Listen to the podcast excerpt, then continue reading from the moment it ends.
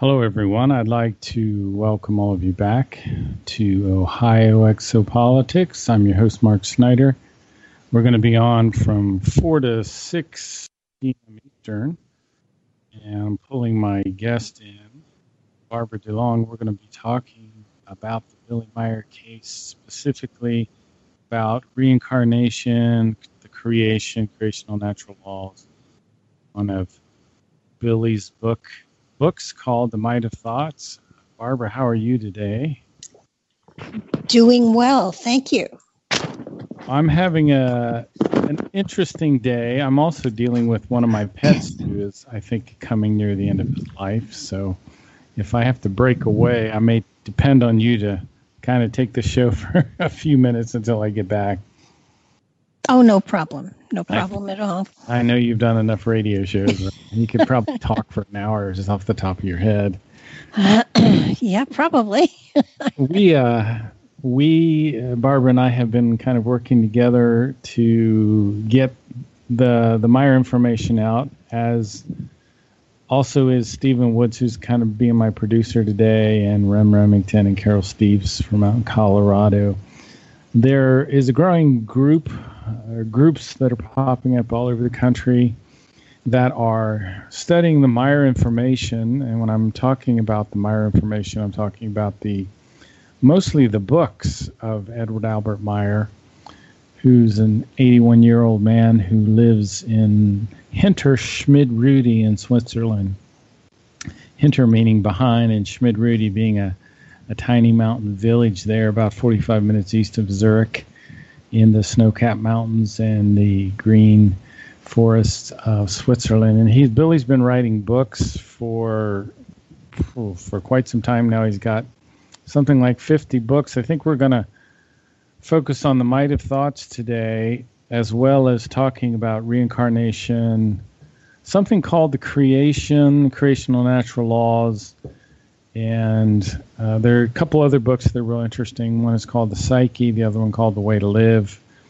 And the fourth book is called The Goblet of Truth. Now, these are bilingual books, as Barbara's probably familiar with. Um, you know, on the left page you have the German, and on the right page you have the English.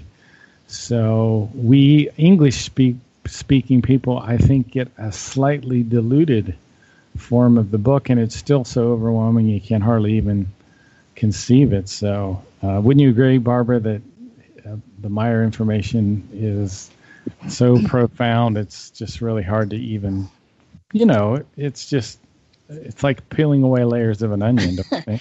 I, I would highly recommend anybody getting into the Meier material should spend time on the websites and read a lot of the um, the different discussions that he's had with the different um, with the different entities, um, people that he's talked to that that have been that that, that come from other other planets. Um, before you dive into this material, because it is, I, I mean, the Meier material is all focused on love and sharing and compassion. And i mean that's what he preaches. It's all very very spiritual material. But but until you're a little familiar with how he's gathered this material to dive into um, the only two books that i've got is might have thought and um, chalice the goblet of truth. Mm-hmm. and the goblet of truth is a great doorstop um, it, it's a huge book. yeah, yeah, it's so huge. I'm telling you, it's so huge. Yeah, and and the print is small. Yes, extremely small. So so, I, I'm not in any way saying the material isn't great because it is, but I am saying that you should become a little familiar with Billy, his process, the the meetings with the different uh, people that he that he met with, the information they shared with him, and and the philosophy that they shared with him before you go putting on hip boots and wading into these other two books. They are heavy duty spiritual books. So I, I think what Barbara's saying is go out to www.futuremankind.info and read some of the contact reports. There are yeah. 2,000 contact reports out there And that's where I started. Yeah, I, I, I have to admit that that while I have the two books and I am working my way through them, I'm finding that if I want to have some some informative reading that is a little more light mm-hmm. um, and easier to read. To yeah, yeah, yeah. um, you know, I, I went to the websites because because there you have the the contacts you have, and I and I would I would not say do the um, do the YouTube ones because it it appears to be at least the ones I've listened to appear to be a computer reading it, and the monotone and everything sets you off. I it, it's you know, and if that's how you learn, that's great. Go for it. But I have mm-hmm. found that actually reading the material myself, hearing it in my own voice in my own head, gives me a greater grasp of the material. Hmm. That's very interesting. Well, do you think it's okay, Barbara, if I give a maybe a five or ten minute overview, just to set the stage? Oh, sure, absolutely. Okay. Go for okay. it. Well, uh, back in 1943, when Billy was living in Bülach, Switzerland, which is farther north than he is now, even, he started to get these telepathic messages and he would see an elderly man's face and he would hear his voice, but he was seeing it in his mind. And, and, at this time, Billy was about five years old. And after this went on for a while, he eventually talked to the pastor of his local village there, Pastor Rudolph Zimmerman, who was very open to this kind of thing because Pastor Zimmerman also had his own telepathic messages from these extraterrestrials. Now, these people have been called the Pleiadians for many, many years, but they're really not from our Pleiades. They're they're from um, a planet called Erra that's some 80 light years beyond our Pleiades in what they call a different space time configuration. So, our universe, you'll see the number seven pop up a lot. And in the material aspect of our universe, it's divided into seven different realms or seven different space time configurations. And there's, ironically, amazingly, there's human beings in all these different space time configurations. Well, these particular people that are sometimes called the Pleiadians are really the Plejaren, and they have visited our world in the past. In fact, they've been involved in civilizations in our world and they say that their forefathers are our forefathers, and the people that populated our Milky Way galaxy are from Lyra Vega, and they are the Lyrians, but they're the Lyrians in a different space-time configuration than we are. And Sfath was the first contact person that Billy had, and he would send these telepathic messages to Billy Finally, they met. Sfath landed his strange silvery pear shaped craft in a field nearby some woods uh, where Billy lived. Billy lived in Bülach, Switzerland at that time. And um, when he saw Sfath come out of the ship, Sfath had like a diver suit on, like a gray skin tight suit without a helmet. And Billy always commented that it felt as if he was lifted up by ghostly hands.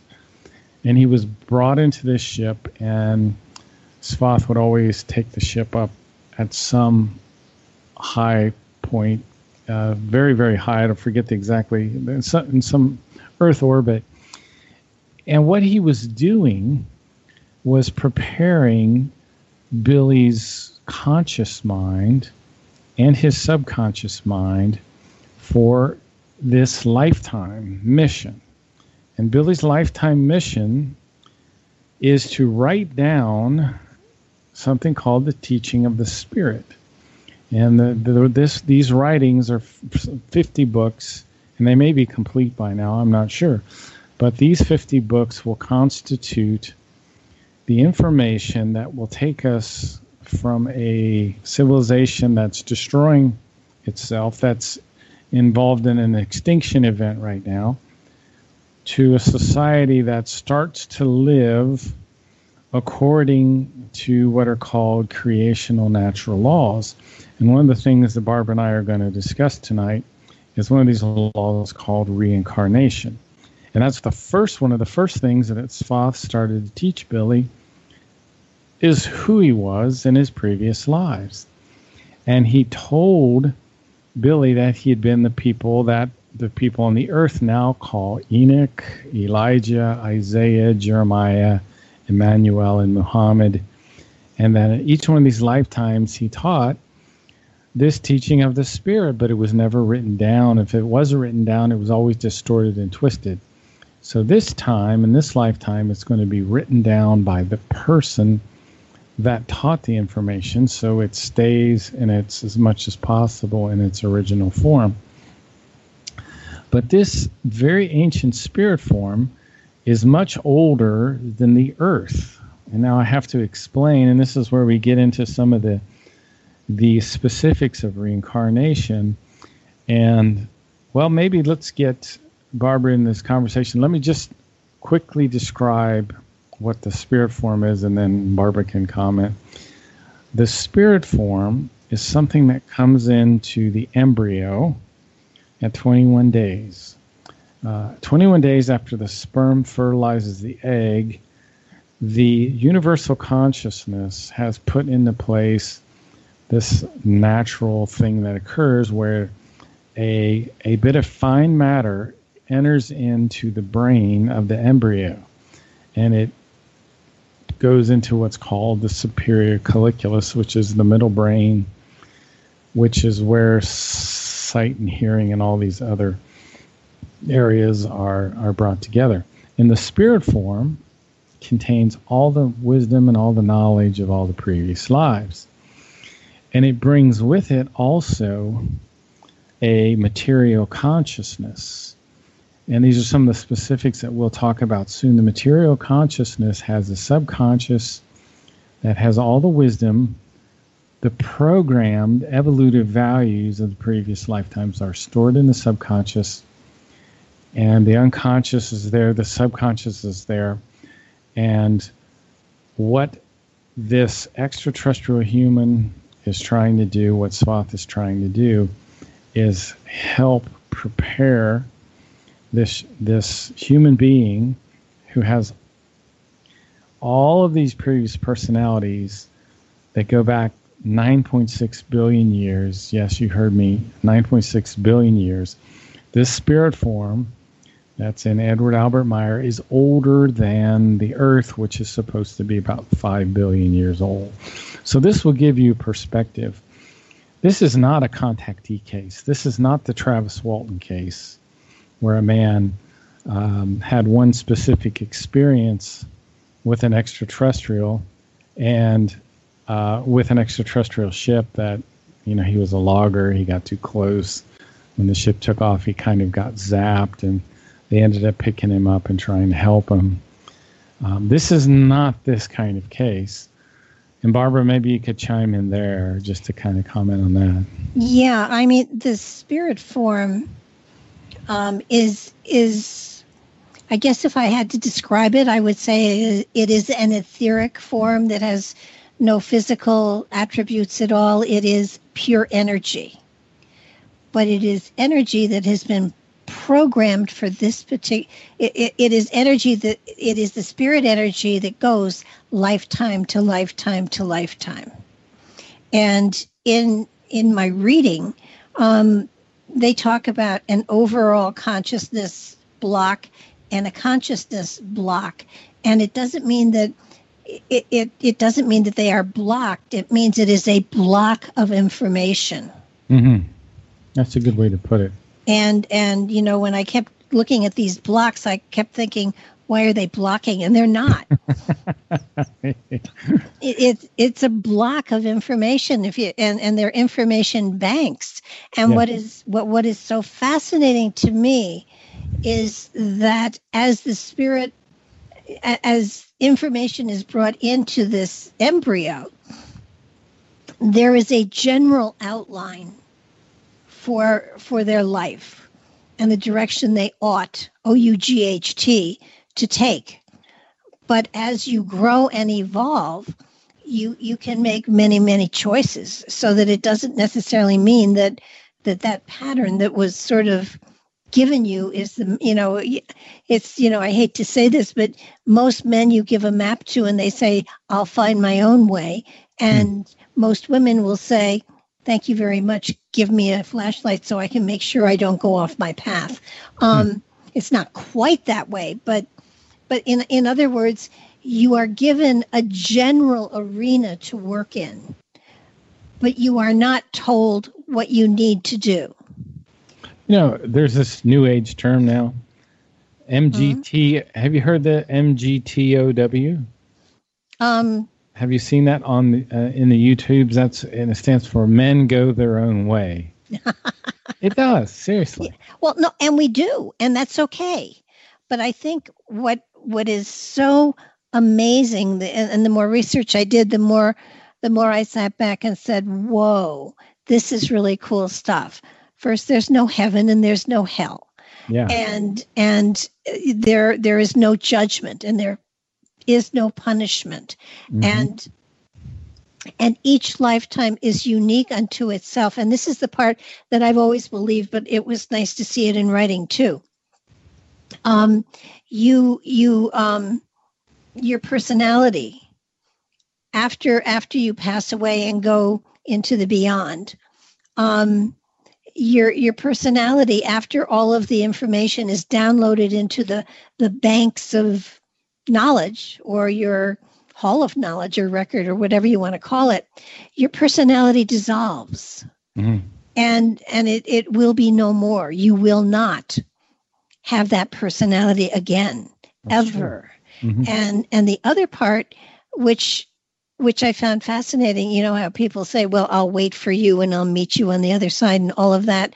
That doesn't happen. um, and and the fact that that you know once you have gone into that other side, you have a, a a greater range of understanding of what the purpose of everything is, and a lot of the human aspects that we have clung to um, don't apply anymore. Yeah, but now it's it's interesting. I think somewhere it says um, it talks about a universal universal storage bank. So the Meier material and, and, and Barbara's picking up on a lot of important stuff here. Talks about storage banks. Now the planet has storage banks. The solar system, the galaxy, the universe has storage banks, and the personality is dissolved but I think some of this information related to the personality is is definitely stored in the storage bank. Oh, absolutely. And the cool thing, um, you we have we have access to our universal storage banks, mm-hmm. but but it's a matter of figuring out how to do it, and and therein comes the the universal laws or or whatever you want to call them. Um, and and I went looking for you know just what are these universal. Um, oh, the creational natural laws. Yeah. You want and, me to go over those now quickly? Yeah. Why don't you do that? Because okay. they are they are so literally universal. It's wonderful. Oh, okay. Uh, let's talk about those. Um, we're talking about the creation, the universal consciousness, uh, everything which exists in the whole universe is the manifestation of the might and the infinite and true love of this mighty universal consciousness. So, what are these laws? First is the law of love. And this is the highest form of love. It's called effective love. And there's a writing that Billy has. It's it's called Love Letter 27. He describes the love of creation. Uh, and he says, Love is the highest principle in all creation, and through it, everything exists in absolute logic. So, the law of love, we're not talking about romantic love, we're not talking about attraction love, we're talking about a reverence and effective love. It's the highest form of love that you can have. It's in what it's an understanding that everything in the universe is one and it's all bound together. The second creational natural law is the law of striving. Now, if you're ever feeling like you're bummed out, you need to get striving because striving is di- directly related to your sense of life and your sense of happiness. And I'm going to pull out one of my favorite books. It's called The Way to Live. And on page 102, the creational natural law of striving is described this way Striving creates the life right up to the being. Striving means delectation, which is a big word for satisfaction or happiness, in a form which is always fulfilling and progressive. To be without striving means unwillingness and affliction. Affliction is inhibited striving and inhibited life. So if you feel afflicted, you very well could not be striving as much as you should. And there are certain times in your life when you have to strive a lot.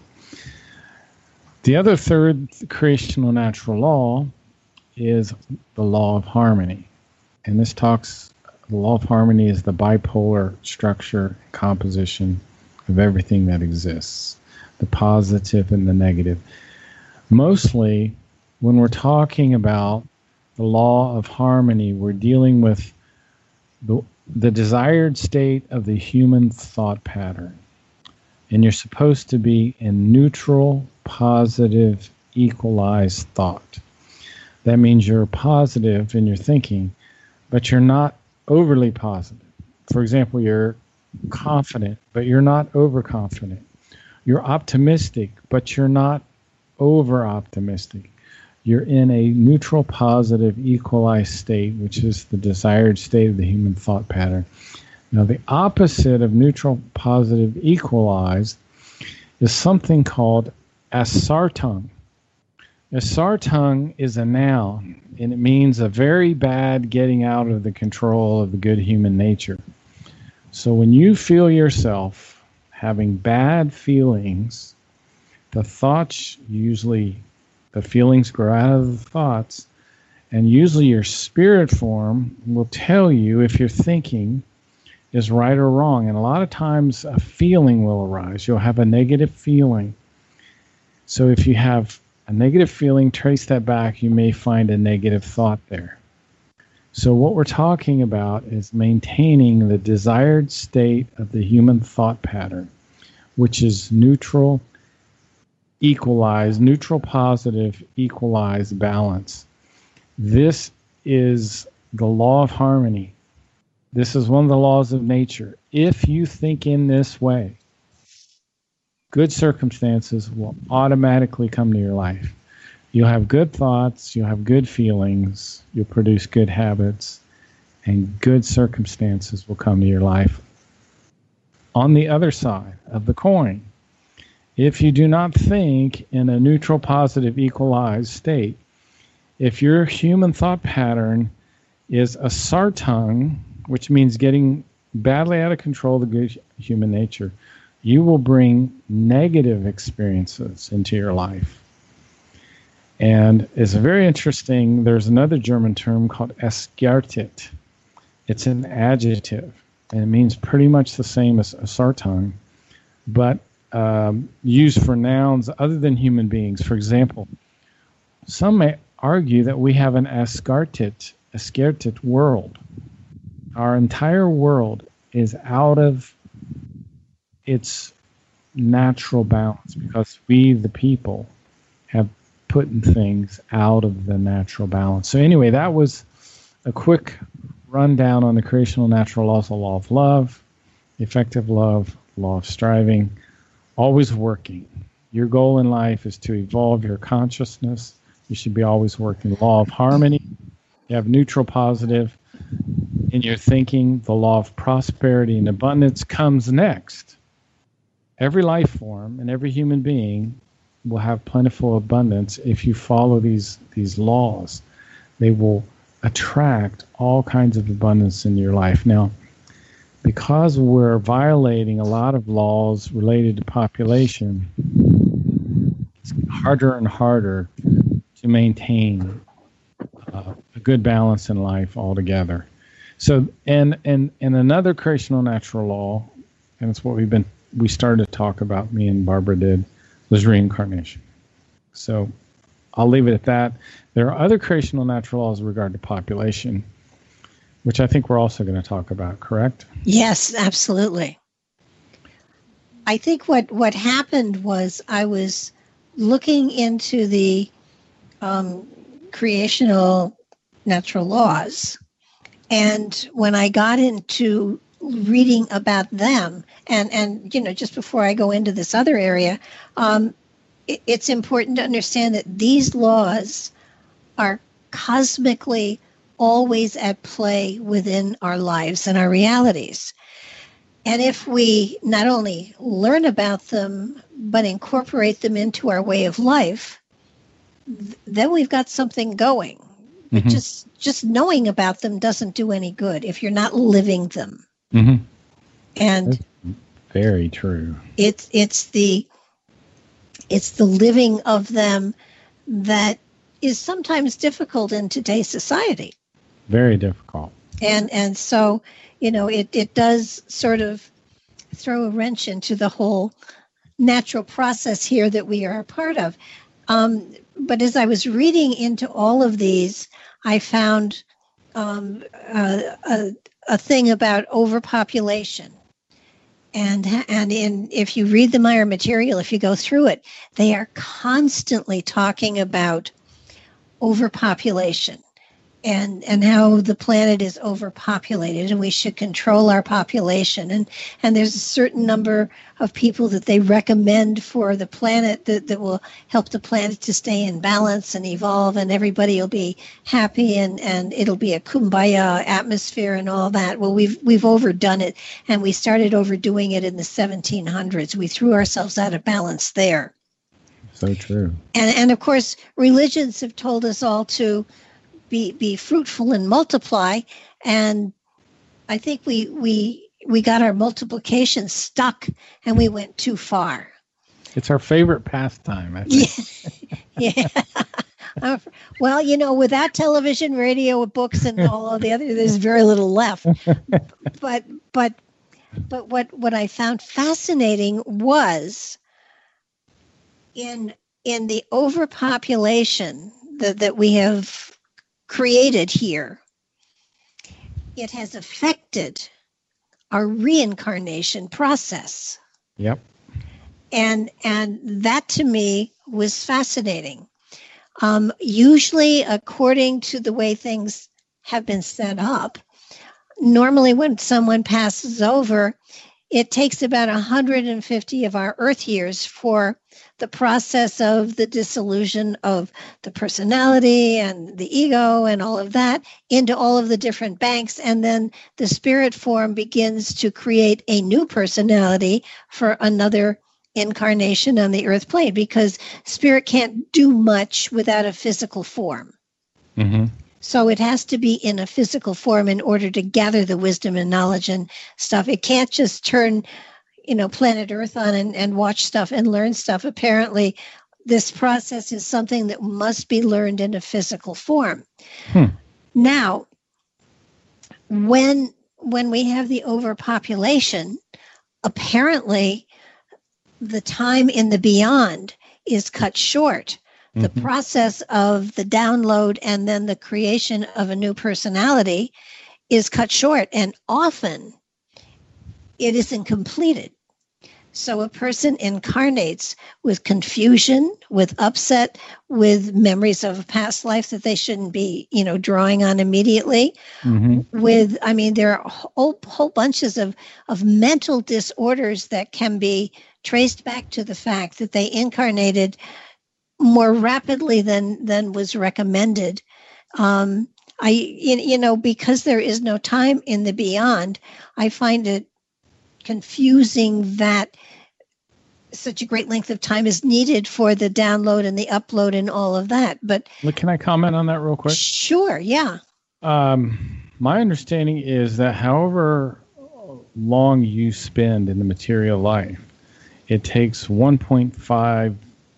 1.52 times that length in the spirit realm. So if you spend 100 years, you will spend 150 years in the spirit realm.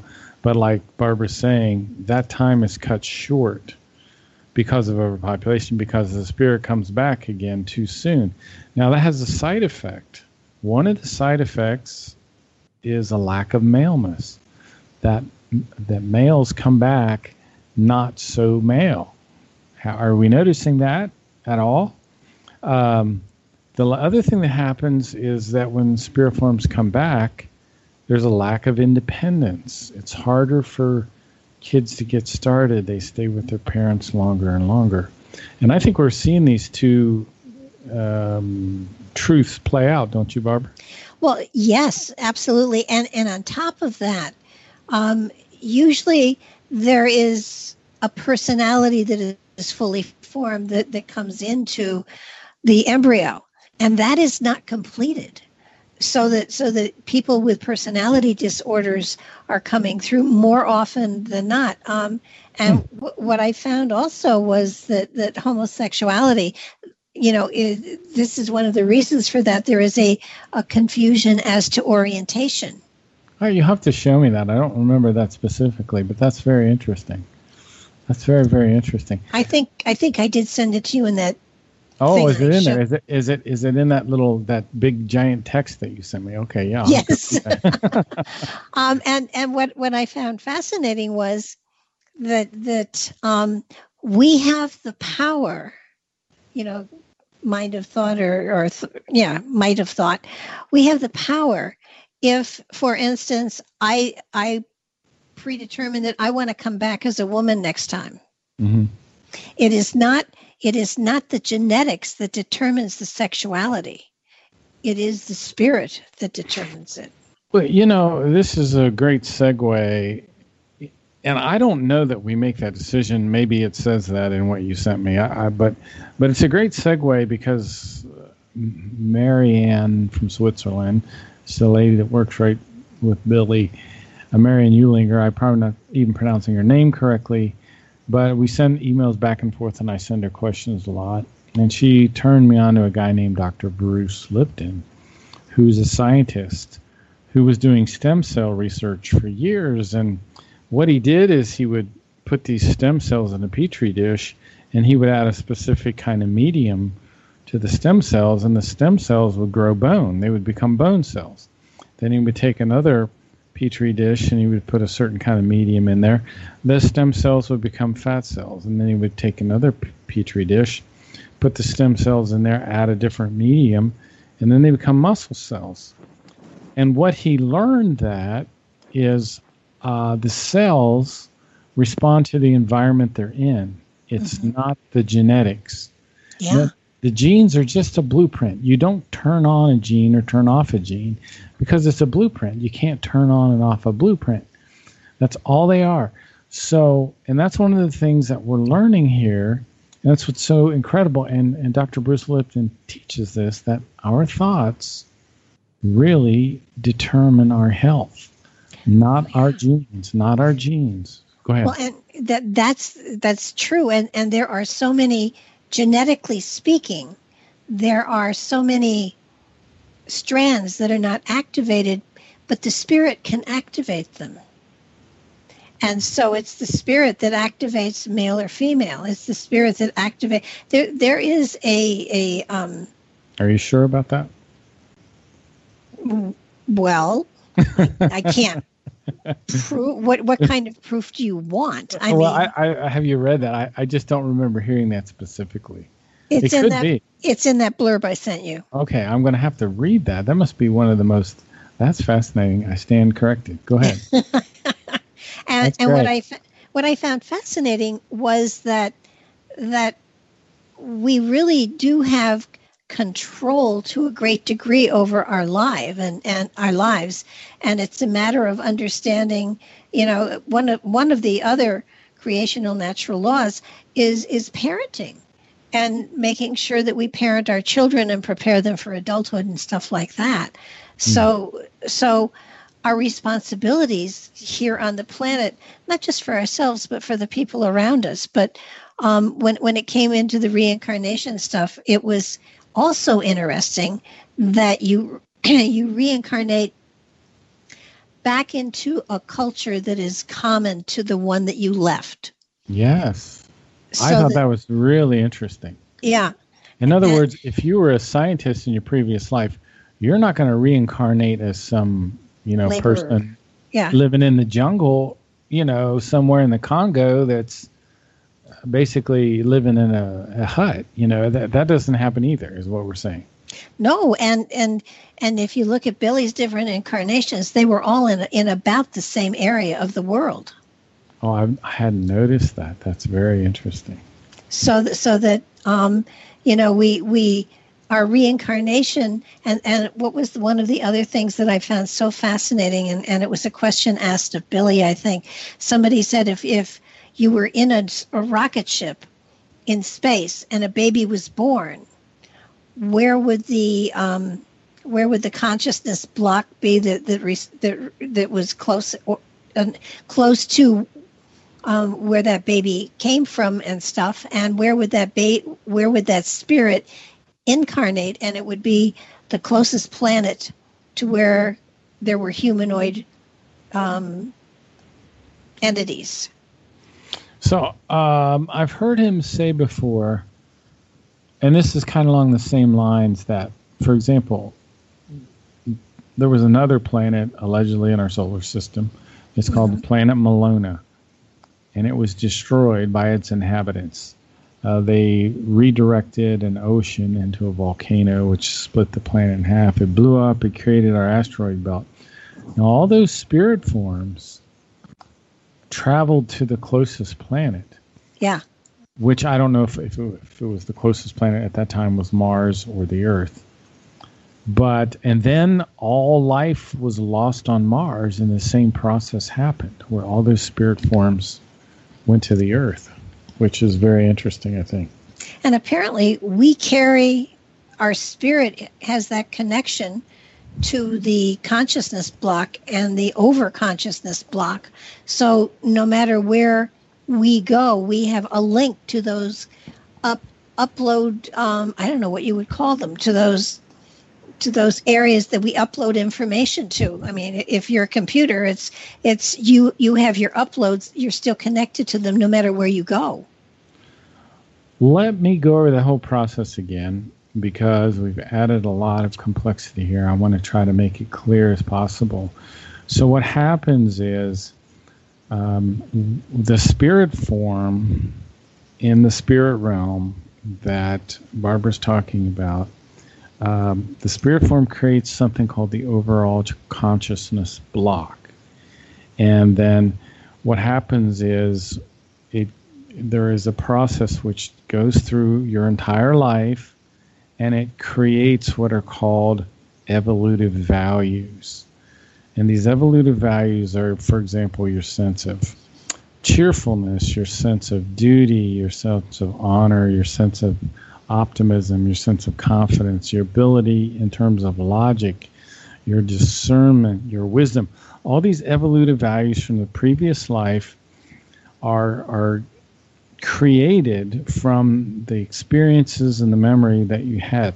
The spirit form absorbs those, all those evolutive values. It grows in wisdom, it grows in knowledge from the experience of the previous life, and then it creates a new personality, it creates a new subconsciousness, and a new unconsciousness. So it programs those evolutive values into the subconsciousness of the new personality. Then the spirit form leaves the spirit realm, brings in the new consciousness into the body of a child at 21 days old. It has those evolutive values in its subconscious, and it can't draw on those directly, typically, yet until a much, much later, much, much more highly evolved than the people on the earth. Right now, we cannot access those evolutive values directly, but we're impulsed by those evolutive values. We get signals from our subconsciousness as the child grows up. It gets these signals. Well, it also gets impulses from the spirit form. So it gets a hunch on what's right. You know, people want to reduce understanding truth to this black and white uh, scientific thing where you're looking at data. You get impulses all the time from your spirit form Oh, about yeah. what's the truth. and, and you know i want to i want to make something really clear here i don't want people to think that that they will disappear when they die because that's not true you got to understand who we are what we are at this moment in time is merely an expression of the spirit. We are the spirit. Yeah. You know i have a whole you know, I, I say when you learn the Meier material, you experience something called cognitive dissonance, where you have like two values that exist in your mind and they're like competing with one another and they're kind of disagreeing with one another. And then slowly you get over the cognitive dissonance as you come to a greater understanding of things. Uh, but I, I, I, have many uh, feelings of this process of cognitive dissonance, especially um, learning uh, the Meier information.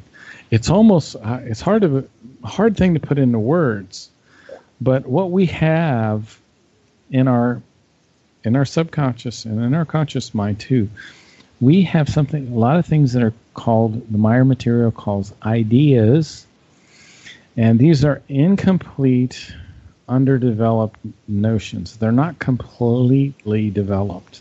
Now, you may think they are, or you, you, they may be close even, but they're a lot of times usually not completely developed.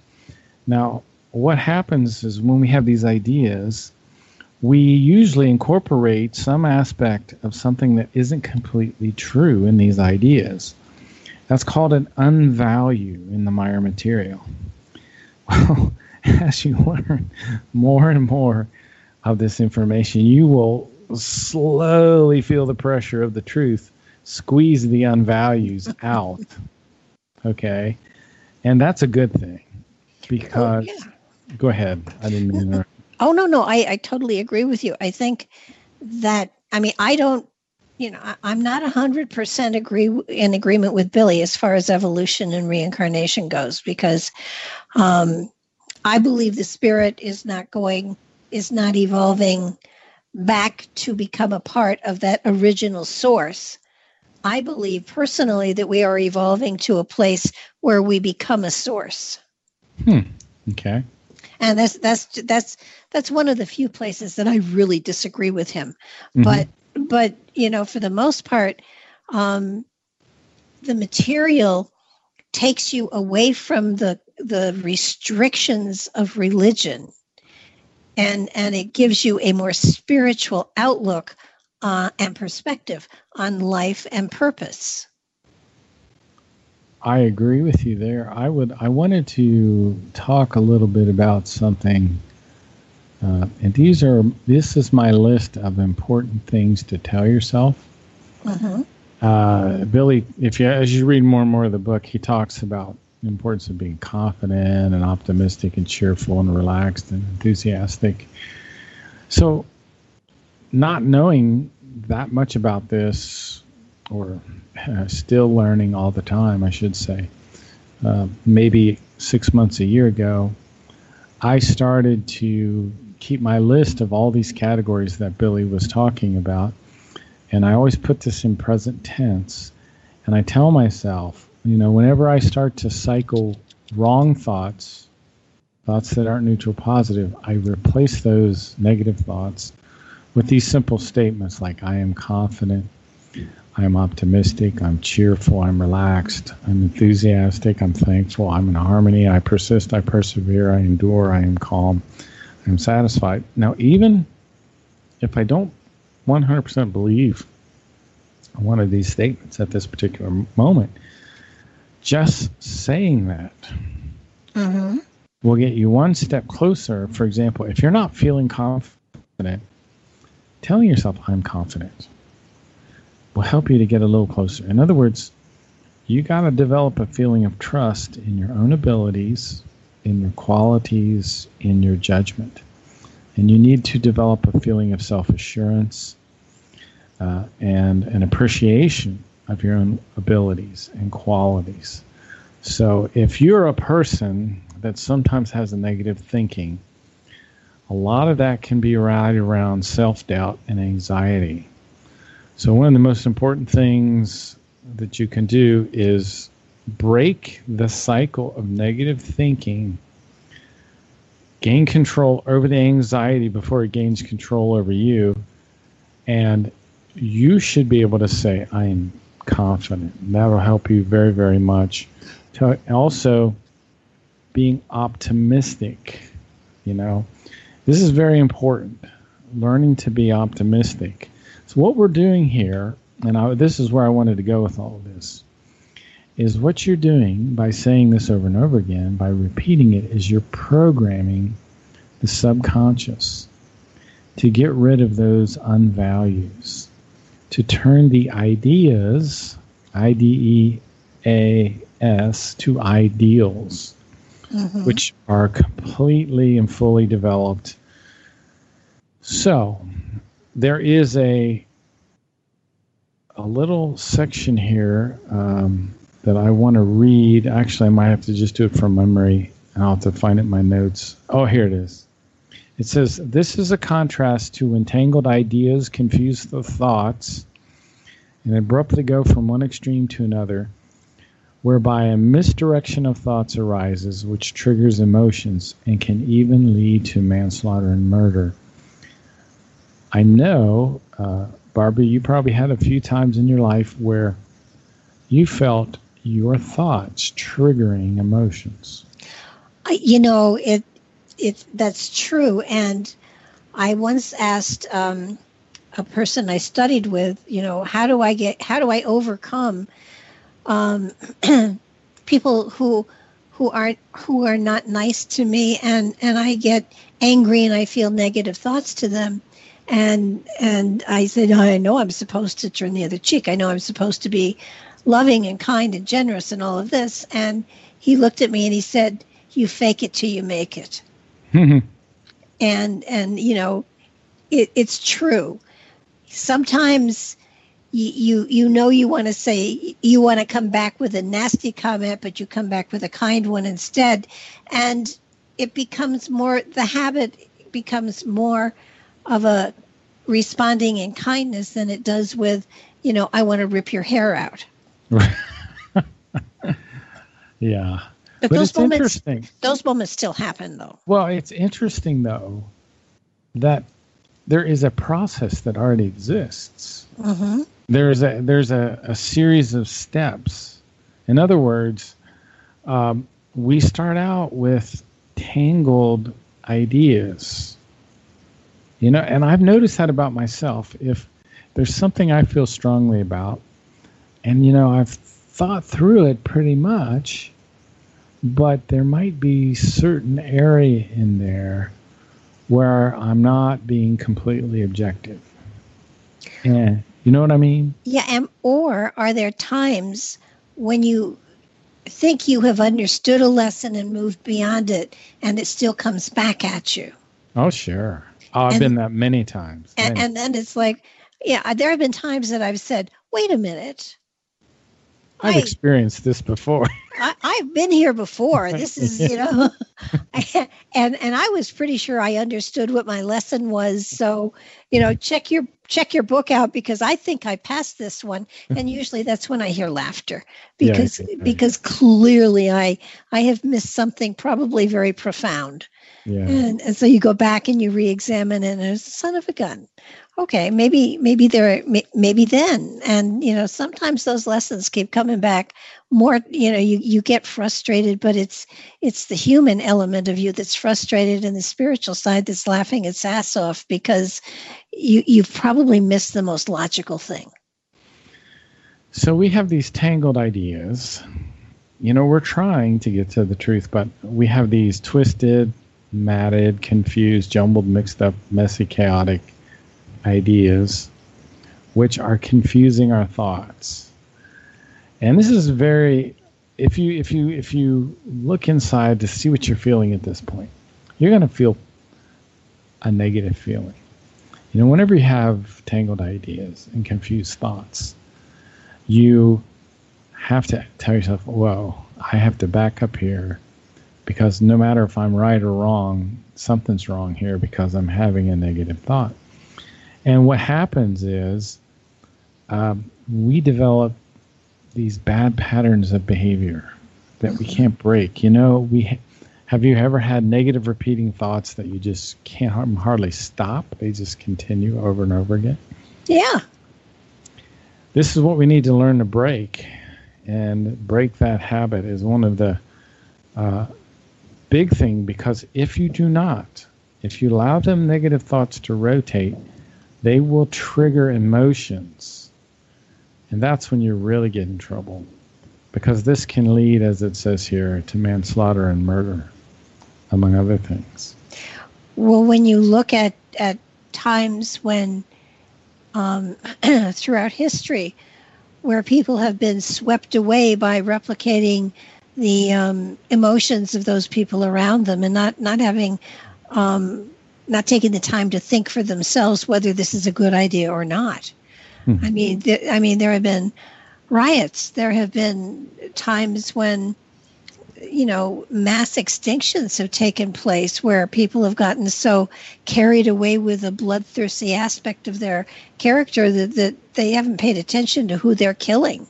Um, you know, it, it, I, I think, I, I mean, it, it brings me to pirates when when you know often they would be so enthralled with who they who their opposition that they would turn on each other as well. Hmm. so you, you know you can get so caught up in and carried away with that common sense has left your body. I think we must have sent a few skype messages about this. I think it was you. I was chatting with about this on skype about the social justice warriors today yeah there's a whole group of people that are kind of in this tangled ideas and confused thoughts. I'm so bad because I'll go out on YouTube. I like to listen to them because I find it kind of entertaining, which is bad because I think this may be what causes the friggin' Civil War. Well, you know, Billy did predict that there would be a civil war in the United States. Yes. Two of them, actually, I believe. Yeah, and and that, that ultimately the United States would be divided into five different states, I believe. Yes. Um, and and th- this is kind of the area I want to look into with you on Tuesday when we do my show. I, I want to go over his predictions for the future because, much as they seemed two years ago to be ridiculous, didn't they? They seem yeah. absurd. I would read these and go, "How in the hell is that going to happen? How can that possibly happen?" But you know, we spent two or three shows a while back. I said, "Let's look at his predictions and see how good he was," and both of us were so floored by how accurate he was with what he was predicting. I know, I know. I, you know, uh, tell people about your show for one thing, since we just threw that out there. Oh, it's called Nightlight it's on um, Monday nights from 9 to 11. This Tuesday, it's on with Mark. I don't know. Do you want to do 9 to 11 or 8 to 10? 8 to 10 would be better, or 8 to 9 would be better. 8, 8 to 10 is just oh. fine. Oh, gotcha. You do that to me every single time. And you I manage have... to talk your way through it every single time. uh, 2020 is the year which is so close. 2020 is the year our government start to supposed to break down. Well, you know, it, it and it isn't just Billy that has predicted this. No, no. Um, um, Sylvia Browne in uh, 2004 predicted that that a lot of this would happen, and and you know I've gone back and read her predictions, and as as ridiculous as they seem now, man alive, they're falling into place like crazy. And it's um and it's funny because when I did the overview for this year, and I think I, I, I wrote somewhere since then that September was going to be a time of great unsettlement. Mm. So for some reason, to me at the time, September felt as though there were going to be eruptions. Um, not not only in in the the physical environment but in the people as well. I i don't i don't like some of these predictions man. I tell you or prophecies is what i should call them. Well i know there's a difference between prophecy and prediction. Right right. Why don't you explain that Um, predictions are things that might happen, pro- eh, eh, but can be changed. Um, prophecies are things that are absolutely going to happen. Hmm. And um, I mean, Billy Meier said we were in for 800 years of chaos on the planet before we finally came to a place where um, there was going to be harmony.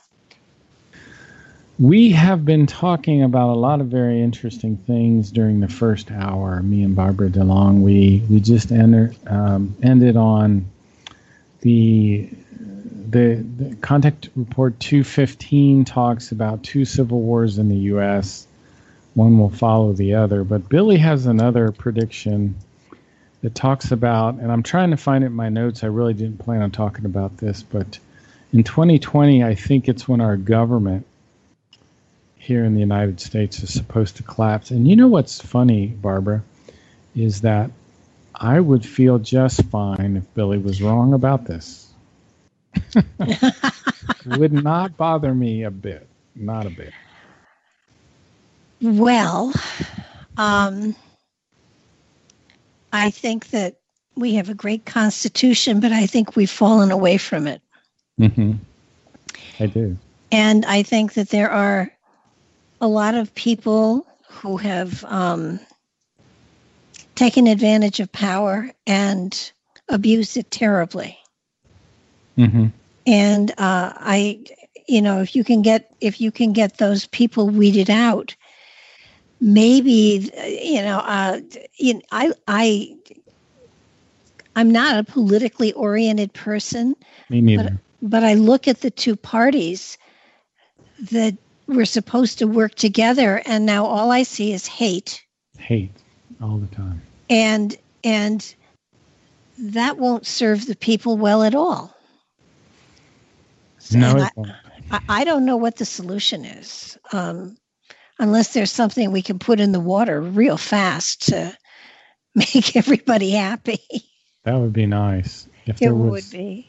if there was a, a quick, a quick solution to that, but uh, maybe we'll circle circle back to that. You know, there somewhere in the Meier material, and I was just looking through my notes while you were talking. There is an event timeline, and I'm just perusing this quickly, and I don't see it. Of course, I have to kind of stay on track, or I. Uh, I kind of lose my way. And, and anyway, there's there's so much here. There's so much here. There is, and and you know, I want to get back, you know, for a little bit to reincarnation because Yeah, yeah, me too. so many people have the the thought. So many people don't understand that when we pass over, the personality goes away. It goes away. It's not there. You can't contact it, right? Right? No, it's gone, and and and it's it's sort of like you can't. Um, you know, they talk about a life review. That doesn't happen. But what you do work on are those those aspects of of uh, life that that you had difficulty with, and and you do kind of go through the the. There is a, a, sort of a a working on those aspects that that that went wrong somehow and you know you work on those aspects till they've dissipated and that's why the period of time in i think they called it in beyond In the And- spirit realm, yeah. yeah and and so so you know there there is a time where you you do go through places of difficulty not necessarily personal you know you hated the grocer or you Right. sued somebody for a wrong reason or any of that that is that is just so um not applicable to spiritual evolution hmm and I think so many people have the wrong idea about, you know, okay, so this personality goes in and reviews everything and then decides what it's going to do next time and the people it wants to be connected to and all of that. That doesn't happen. But we do reincarnate in the same area, in the same um, socioeconomic grouping. You know, you aren't uh, you aren't um, a headhunter in one lifetime and a priest in the next. Right. You know, I mean, it, there is there are certain graduates gra- gradients of of you know where you flow and and how your spirit evolves and how it works but um it, so many people really think that that they are going to be able to either not and, and i've heard so many people say well i'm not coming back anymore i'm done i've evolved as far as i'm going to go you don't have that option do you you know and you know i have stopped trying to argue with them I, I, I, I basically have said, you're right. You, the person you are right now, will never come back. That's a good way to say it. That's but your, your, your spirit may have another idea. Yeah, exactly. And so, okay, let me kind of step back a little bit. I want to talk about the material consciousness, the spiritual consciousness, the psyche, the Gemüt, and some of these other concepts just to make them clear. Okay. Since we're talking about reincarnation, um, you have a material consciousness. Now, this is who you are in this lifetime. The material consciousness is your current personality. It can become insane, it can have a nervous breakdown, it's vulnerable. The material consciousness is also the part of you that's creative and I wanted to just read a little bit from the the book called The Psyche. This is such a good book. And it, and it says that we here on earth have an unpleasant habit of using false word concepts for things and matters because typically we, we only partially understand many things. Um, so, truthfully, however, none of these terms apply to the spirit not spirit illness. Your your spirit cannot be ill. It cannot you cannot have a spiritual disturbance. Your spirit form is neutral positive always. It's just like the universe is. The universe is a neutral positive. Um, so, for example, the material consciousness can become ill. The material consciousness can become feeble minded. It can become confused like those tangled ideas we were talking about. Mm-hmm. You know, no matter how tangled your ideas are at the moment, no, no, if you're really upset about something, your spirit form is not upset at all. It's completely relaxed. It's completely neutral positive. Now, the spirit itself is a part, piece of creation. Now, not literally, but you can think of it in terms of operational definition as like a, a fragment of the universal consciousness. So the material consciousness is different from the spirit form. The spirit form is untouchable, it's invulnerable, it cannot be harmed. The material consciousness can indeed become disturbed, contrary to your untouchable spirit. Now, there's something called the swinging wave. Mm. Now, this is a very interesting concept. I don't know if you've talked about or read this yet, Barbara. Yeah, I have. I found it very interesting. In the teaching of the Spirit, there are these periodically built up electro, electric and electromagnetic waves. Now, I don't know this for fact, but I think Billy has alluded to this. When you go into nature and you hear the crickets and the cicadas, and the frogs and the birds when you go into, especially as the evening approaches. All of these creatures are said to be connected by these swinging waves or these psychic swinging waves. And at some level, they're aware of each other. And that's why, for example, you can see a flock of birds turn on a dime and together instantly, uh, like some program or something, like a computer program. They're instantly moving. Same way with uh, school of fish. Um, the deer kind of act that way too. They they'll all stampede at the same time, but all of these creatures are connected together. And what it says in the teaching of the Spirit is that every tiny plant every tiny animal fulfills its purpose in love. So there's this spiritual energy that permeates all creation. And it literally is radiating love, but we don't pick up on it as human beings because we're so absorbed in ourselves. We're so absorbed in our own little world that we cannot sense the radiating love of creation. But part of this is these swinging waves. So I want to get back to again to the material consciousness. The material consciousness is the part of you that's creative. Your spirit form isn't creative, which is kind of weird. It's your material consciousness will create a drawing, it can create inventions, it can create books.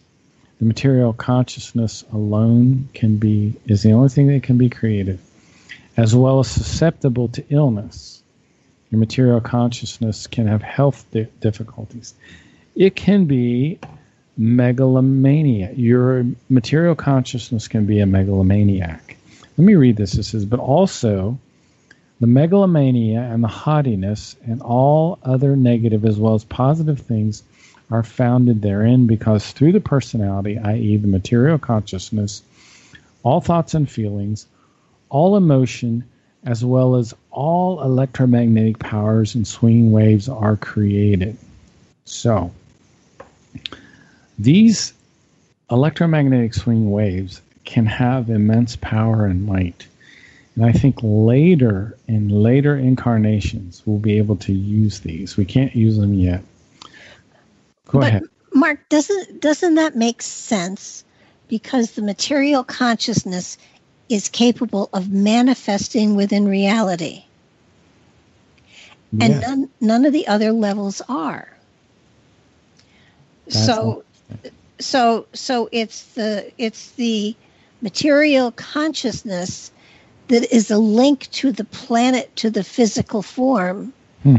where where creativity can be manifest i mean think about it. the, the spirit um, cannot write a book or paint a picture right but given a physical form one hmm. can do that that's really interesting. You know, it's so amazing this oneness of creation, this connection to all things is just amazing.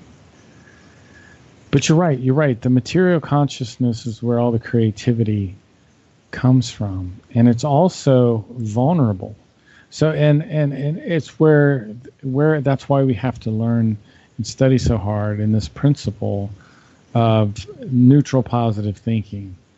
Because if we just let if we let our boat drift you know if you don't steer your ship if your thoughts drift then you can get into big problems because well, your subconscious programs can play.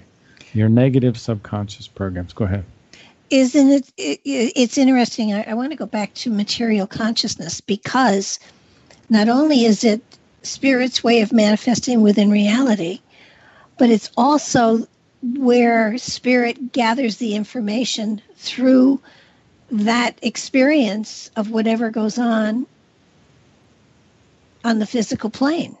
Hmm. So so so in a way, material consciousness is is a channel, a two-way channel from spirit to physical and physical to spirit. Hmm. Yeah, it is. That that's very interesting. Uh, the material consciousness is it's it's who you are this lifetime. When when in the early days, and this is more of Dr. Bruce Lipton, he talks about the first seven years of our life. Um, we're in a kind of a theta state, he calls it. And I thought mm-hmm. you guys might find this interesting. Uh, we're in a theta state in the first seven years of your life. You're kind of recording everything. You're looking at your parents, you're seeing what they do, and you're recording everything that they, everything that they say, everything that they do, and that becomes kind of um, a download. It's almost like a template.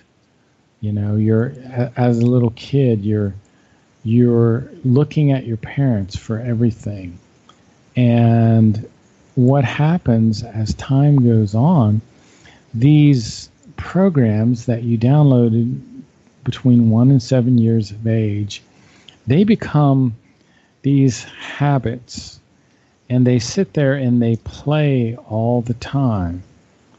So, in other words, uh, Dr. Lipton talks about these negative programs that are playing in the subconscious that you downloaded for the first seven years of your life. In the first seven years of your life, you're in this hypnotic theta state of mind.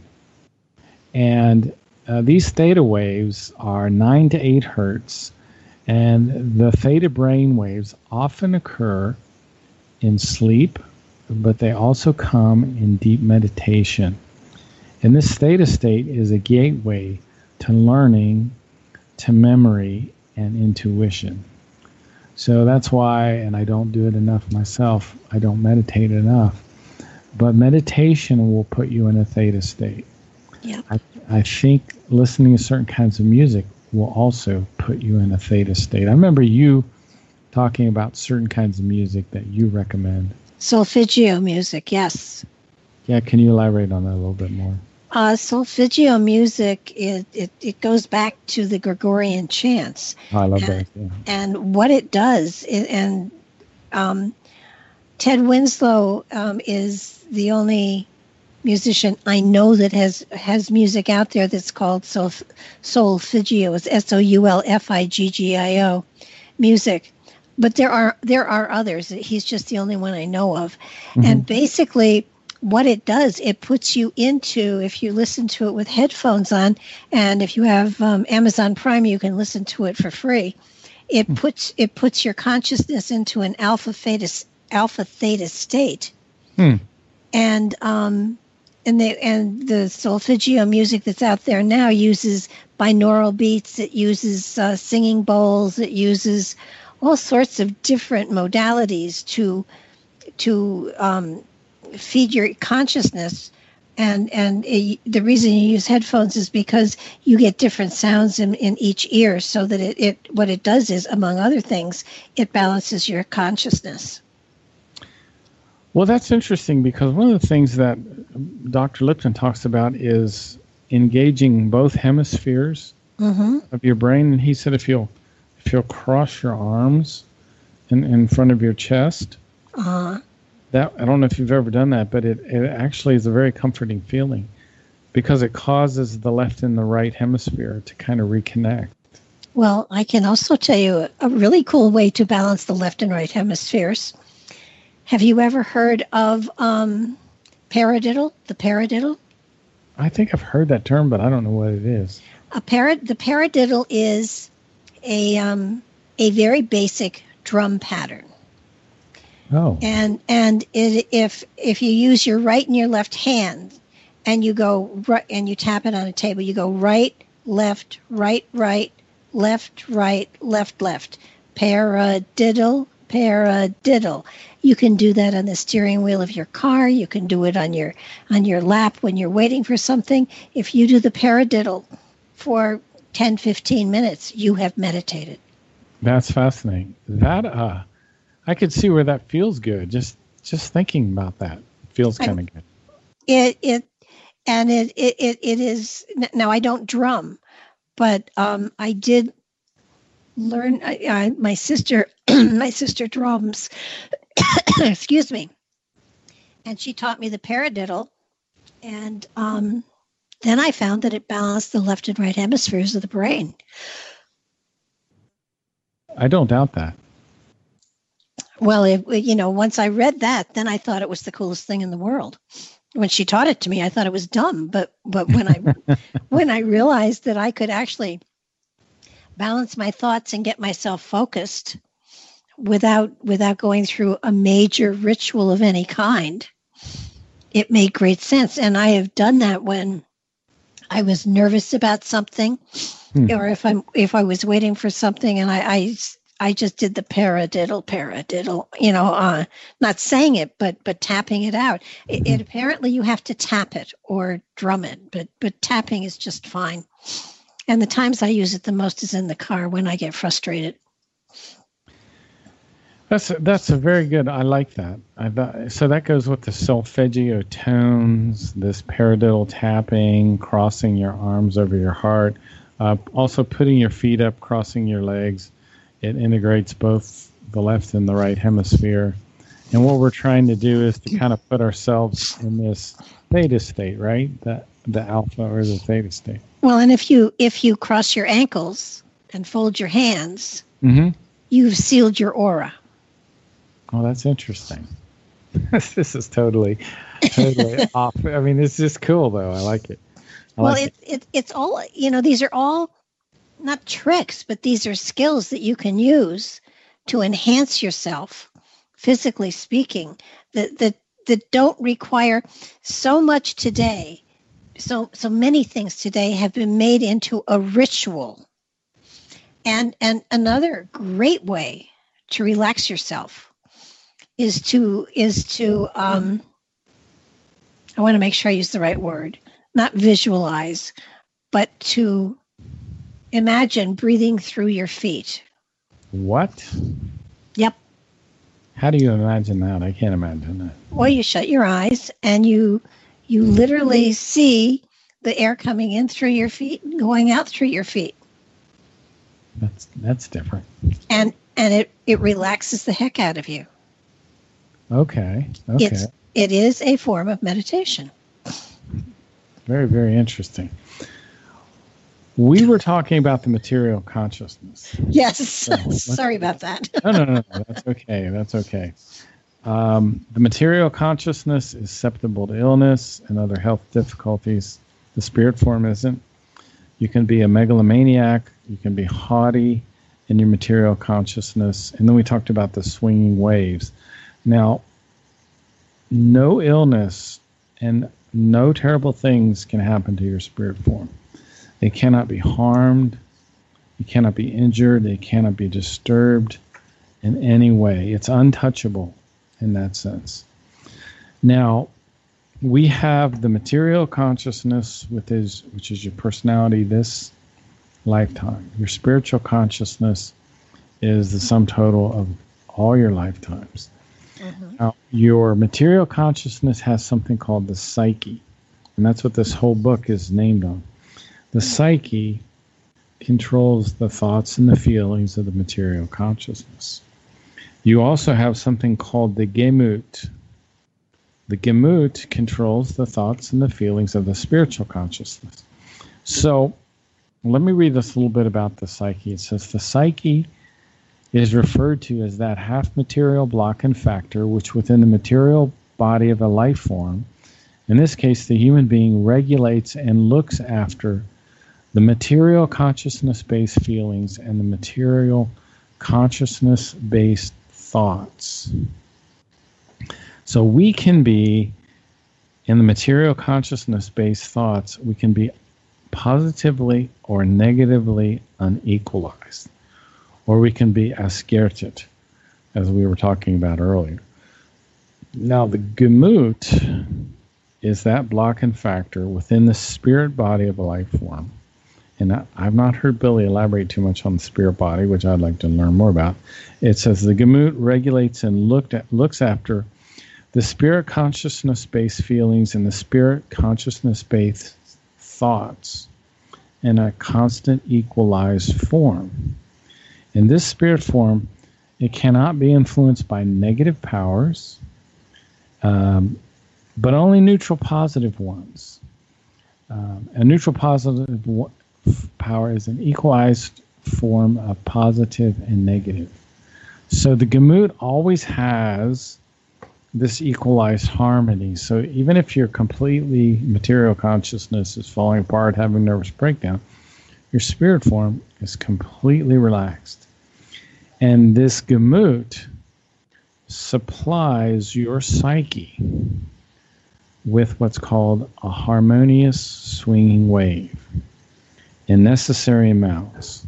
And these swinging waves come out of the realm of cosmic electromagnetic life energy. There is a cosmic electromagnetic life energy in that comes from the creation, which was one of the things that we could be talking about tonight, which would probably be a, a good segue into talking a little bit more about creation. But this this is different than the material consciousness, which can create negative or positive thoughts.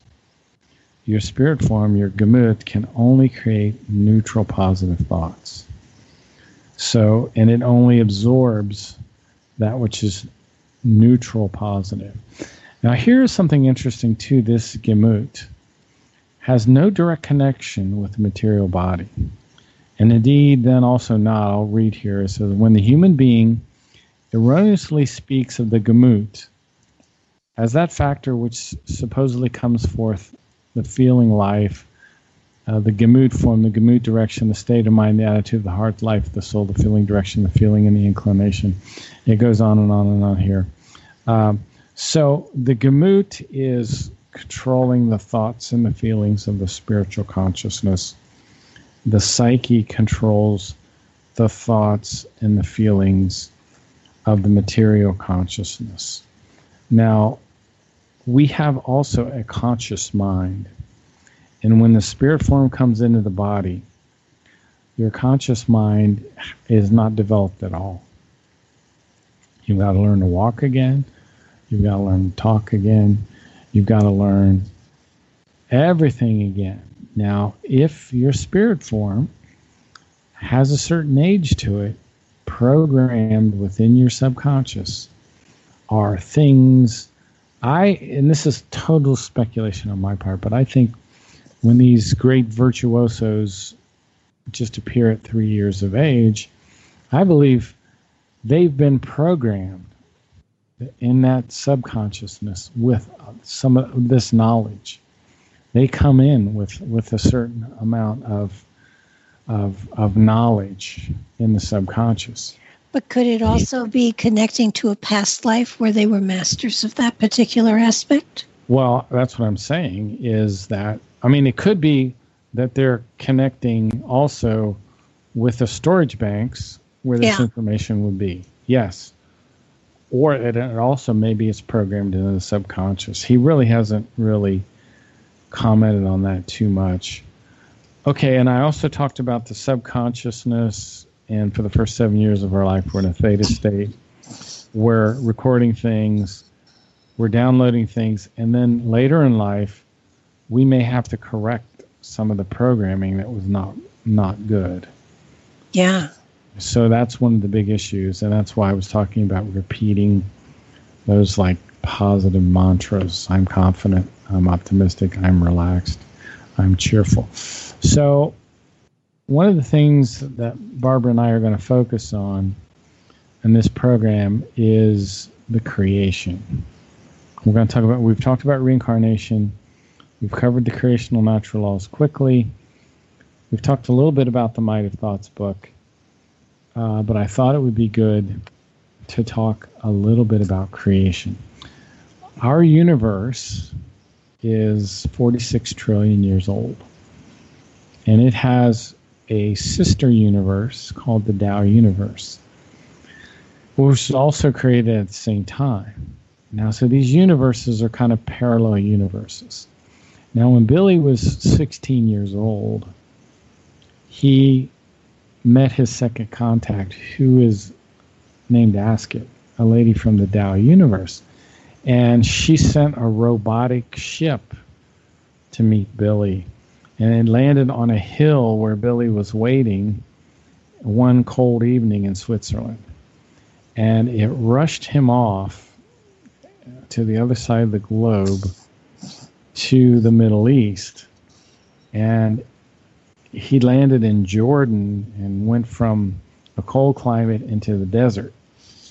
And then when Asket brought her ship down. This gigantic ship was like 300 meters in diameter. It landed. And the two eventually got in her ship and went to the Great Pyramid, where they went far below into these old cubical constructions. Now, the Meier material says the Great Pyramid is 73,000 years old. It has these old cubical constructions. And this is uh, something I've talked about many times, I'm covering very, very quickly, is that Billy saw what are called the Giza intelligences, and they had a very ancient spacecraft far below the Giza plateau. And these people are no longer here. here. They were a group, a renegade group, connected with the Plejaren, and they have been attacking the people of the earth for their own purposes, not physically attacking so much as psychically or mentally through these what they're called um, almost like a hypnotic, a telenotic impulse. That's what they called it. And these telenotic impulses have been used against the people of the earth for the longest time to corral us into religions and to keep us away from a true understanding of creation. So, this is kind of, we can go into this in more detail later. So, what is creation? Well, creation is our universe. It has a physical aspect to it. And the physical aspect includes uh, an egg shape, it's spiral shaped, it has seven belts. And these belts are counter rotating against one another. And the fourth belt is the solid state matter universe. And this is where all matter exists planets, galaxies, meteors, comets, gases, dark matter is in this uh, solid state matter universe belt. And what happens is there's a negative energy which moves into this material belt and a positive energy. And the, the, the two come together to form matter in the material universe. So the negative energy comes from the fifth belt, which is the transformation belt, and moves into the uh, material universe. Then the the positive energy comes from the third belt, and the two come together. So there's always a negative and a positive in our universe. And these two powers, they belong together and they should never be separated. And that's why in your life, if you try to separate the negative and the positive, if you try to get rid of the negative, which is what people tend to do, you're going to create what's called unbalance or Ausartung in your life the creation, the material belt, is about 45 billion years old, which is pretty young, considering our universe is 46 trillion years old. So, what happens in our universe is matter, it's going away and it dissolves in energy. And these positive and negative energies come from these two adjacent belts and form new matter. So we have the seven belts of our universe. The fourth belt is the solid state matter universe belt. Now, our creation is the first form of creation, it's the youngest form of creation. Later, our universe will not have material in it. The next stage of our universe will not have material in it. So, what happens is our universe expands for about 155 trillion years, and then it goes into a contraction phase for about 155 trillion years, I believe it is. And then we go into a dormant stage and then there there is a big bang and the whole process starts all over again. So that, that was a quick overview just a quick overview of creation. Uh, did you have anything to add to that barbara? Um well yeah i mean if since since this belt is the is the one that the only the only belt the only wherever where there is a physical presence for our spirit to manifest in, what happens at the end of that time when this belt disappears and there is no longer a place for our spirits to manifest physically? That's a good question. I think what happens by then we'd be already merged, according to my information, we'd be already merged with creation. It's it's a little disturbing, actually, to me to think of no material belt. Yeah, I mean, where would we play? it, this is what it says. This is what Michael Udderbrock just some of the most interesting work on creation and try to look him up on YouTube. And he has this whole section on creation. And he says our creation is the lowest form of all creations. Our creation has the lowest swinging wave. It is the least old. It is the least developed of all creation forms. Our creation is at the very beginning of its evolution and uh, it will continue to expand for 155.5 trillion years old. And during this expansion phase is the only time material beings are created. Only in the first, ex- only in this expansion phase are spiritual forms created.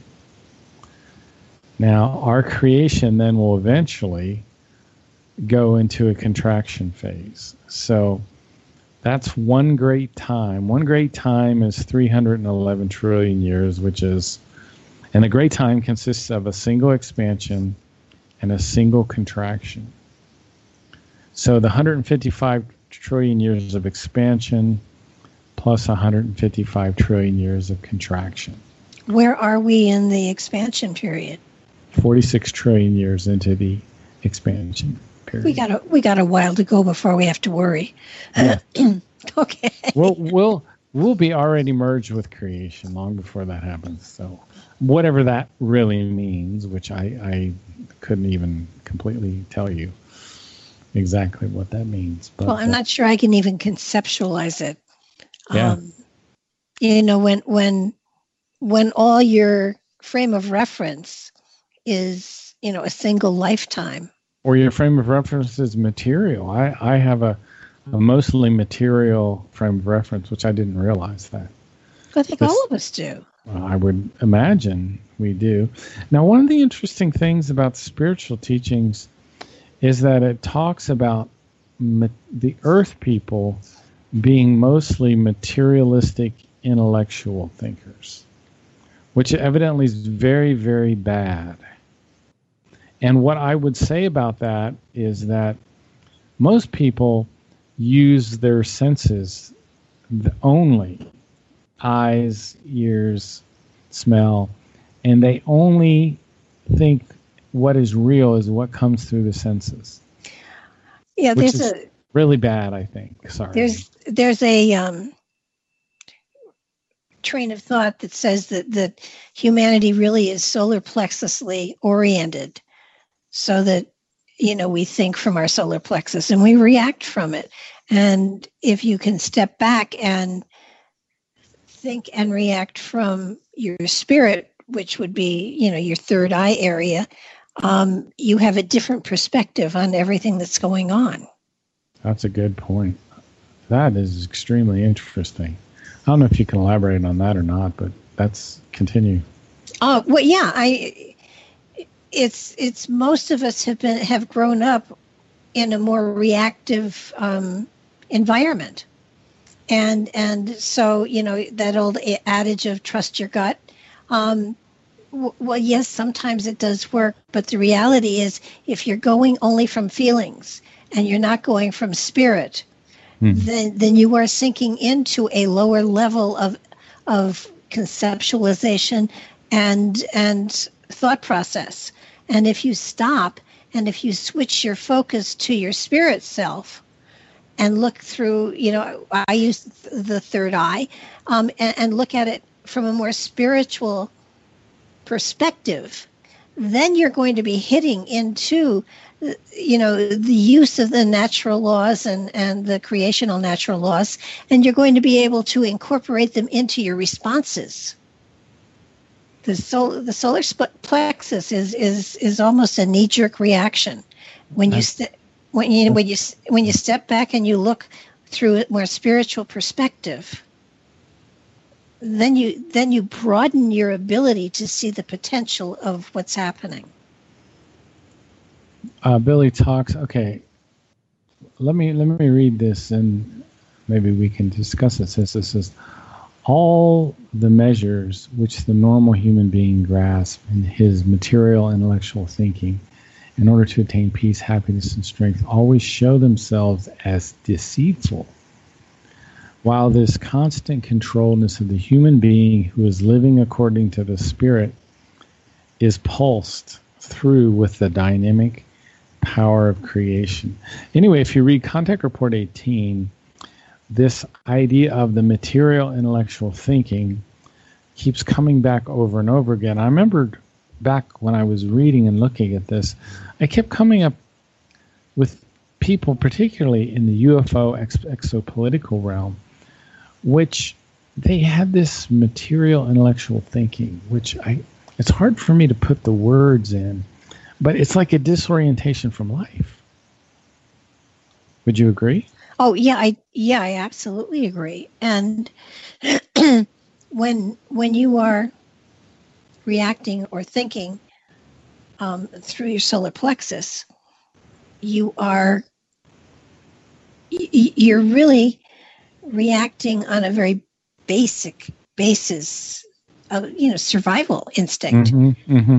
And when you switch your focus to to a more spiritual perspective, then you understand a little bit more about the reason things are coming at you and how to how to deal with them in a in a more gentle, loving way. Um, it's it's hard to do, hmm. but but but you know you you you have these these wonderful creational um, laws, and and you don't apply them. You you you read them, you understand them, but you don't practice them. Hmm and that's that's where most of us stumble and fall and it's easy it's easy to follow them when things are going well let me read this line 51 it says of decisive significance thereby are patience and endurance in the development of higher understanding recognition and the application of cosmic and universal love deepening of spiritual knowledge and ability, and deepening of knowledge and ability pertaining to the consciousness as well as the switching off of the material intellectual thought powers. Mm-hmm. And I, I think that's one of the things we have to learn to do is switch off these material intellectual thought powers. And it defines what they are. It says egoism, materialism, pride, envy, greed, jealousy, and so forth. Well, I think you need both. You have to have a balance. Mm-hmm. Otherwise, other you know, it's like you're positive and negative. It's it's it's like it's like being in neutral. If you don't understand the one, you can't express the other. That that is a, a interesting point too. Listen to what it says here. He is no longer at the mercy of material temptations because that which is concealed within him as spiritual knowledge and ability and knowledge and ability pertaining to the consciousness is his dialogue partner and mm-hmm. his guide. Now that is very interesting. Well, there is also a um, a philosophy that, excuse me, your greatest teacher is your greatest adversary and and the wow. um and yeah and and this the uh, story comes from the Dalai Lama who you know his you know he was um he was chased out of in in he was chased out of wherever he was and um I forget who what who who was it that chased him out um mm. Mao Zedong I don't know. That is very interesting to me. Yeah. Oh, yeah, I think it was. And and somebody asked him, you know, and uh, of course he was he was and still is in isolation, and and you know he's he's he's he he's not been home in a long time. And somebody asked him who his greatest teacher was, and he said Mao Zedong. I wonder why. Because he forced him into understanding and forgiving. Wow. And when I look at people in my life who have given me, you know, difficulties, I realized that I grew so much from the experience that they taught mm. me a great deal. I did not write thank you notes, but but right, you know it it which is understandable, right? yeah. Typically, you don't write thank you notes for all the grief they caused you, right? But it no, but it's true. A long time ago, I did a barter with an astrologer, and when he, it was his turn to read me, he told me I was going to die in six months. Oh, and and he told me, you know, there was no other way of interpreting it. There was, you know, he just went on and on and on and on and on. Well, for six months, it changed my life. I I, I lived in fear. I oh, checked oh, myself. That, oh yeah, I I knew I was fine and I was healthy, but at the same time, he had planted that seed. Oh, that unhealthy thought. And and really, it frightened me. And so you know, and that was 30 years ago. So obviously it didn't happen. But but he taught me something. He taught me that that I should never say anything to someone else that I wouldn't happily accept myself. Oh, that's a good point. And it was an amazing lesson. Hmm. Did did not write a thank you letter, but it it was a bad experience and and you know, I was angry at him and I was furious at him. And then as I look back years later, I realized that he taught me such a profound lesson. Do you feel like, um, did you, I mean, obviously you didn't die. Do you feel that you lost a little respect for him? Um, I was angry and um, I thought some terrible things about him. Um, because I gave him a great reading, and and um, I, yes, I lost respect because you know when you when you are giving somebody a reading or messages or whatever they're they're they're an open you know they're they're wide open for you. You're planting seeds and your obligation in my opinion is to give them positive information so that when bad things do happen they have tools to combat them with. Hmm Wow. And so it, it, it and I, I've had, you know, supervisors when I taught school who were, oh my God, mortal enemy. And and yet they taught me something about myself. They taught my me my strength. They taught me um, my self respect. They they they reminded me that I was a stronger person than I thought I was. So my best teachers have been those that have been my greatest adversaries. Wow. Hmm. Well, you know, there. I think sometimes the difficult things of life do teach us. Well, they're meant to. Yeah. And if we can't pull a positive from them, then the lesson will come back again. well, you know, it's true that I have read somewhere in the contact reports that talks about people having the same errors over and over again through through lifetime after lifetime. Mm-hmm. By the way, I think we've only got about 10 minutes left, don't we? Yeah. So we're kind of running out of time here. I want to read something. Uh, it's called it's just a paragraph out of how it all began. And this is Billy. He wrote this later, but he had this experience when he was about uh, three years old or, or four years old. He says, um, This is everything of which I became aware during this night as a little boy who was just four years old. Everything which exists in the whole universe is a manifestation of the might and the infinite and true love of that mighty universal consciousness, which is simply called creation. And together with it, creation. Everything that was created by it is creation. Everything existing in the whole universe. Everything which crawls and flies However, true love, as well as the true love of creation itself, of which I became aware, is a form of the incomprehensibly radiating light of the Zohar. The Zohar is the Big Bang. which permeates everything and allows all life and ex- all existence to pulsate. Therefore, true love is light, which in turn perceives light and endlessly radiates further and never ends, but always keeps accumulating.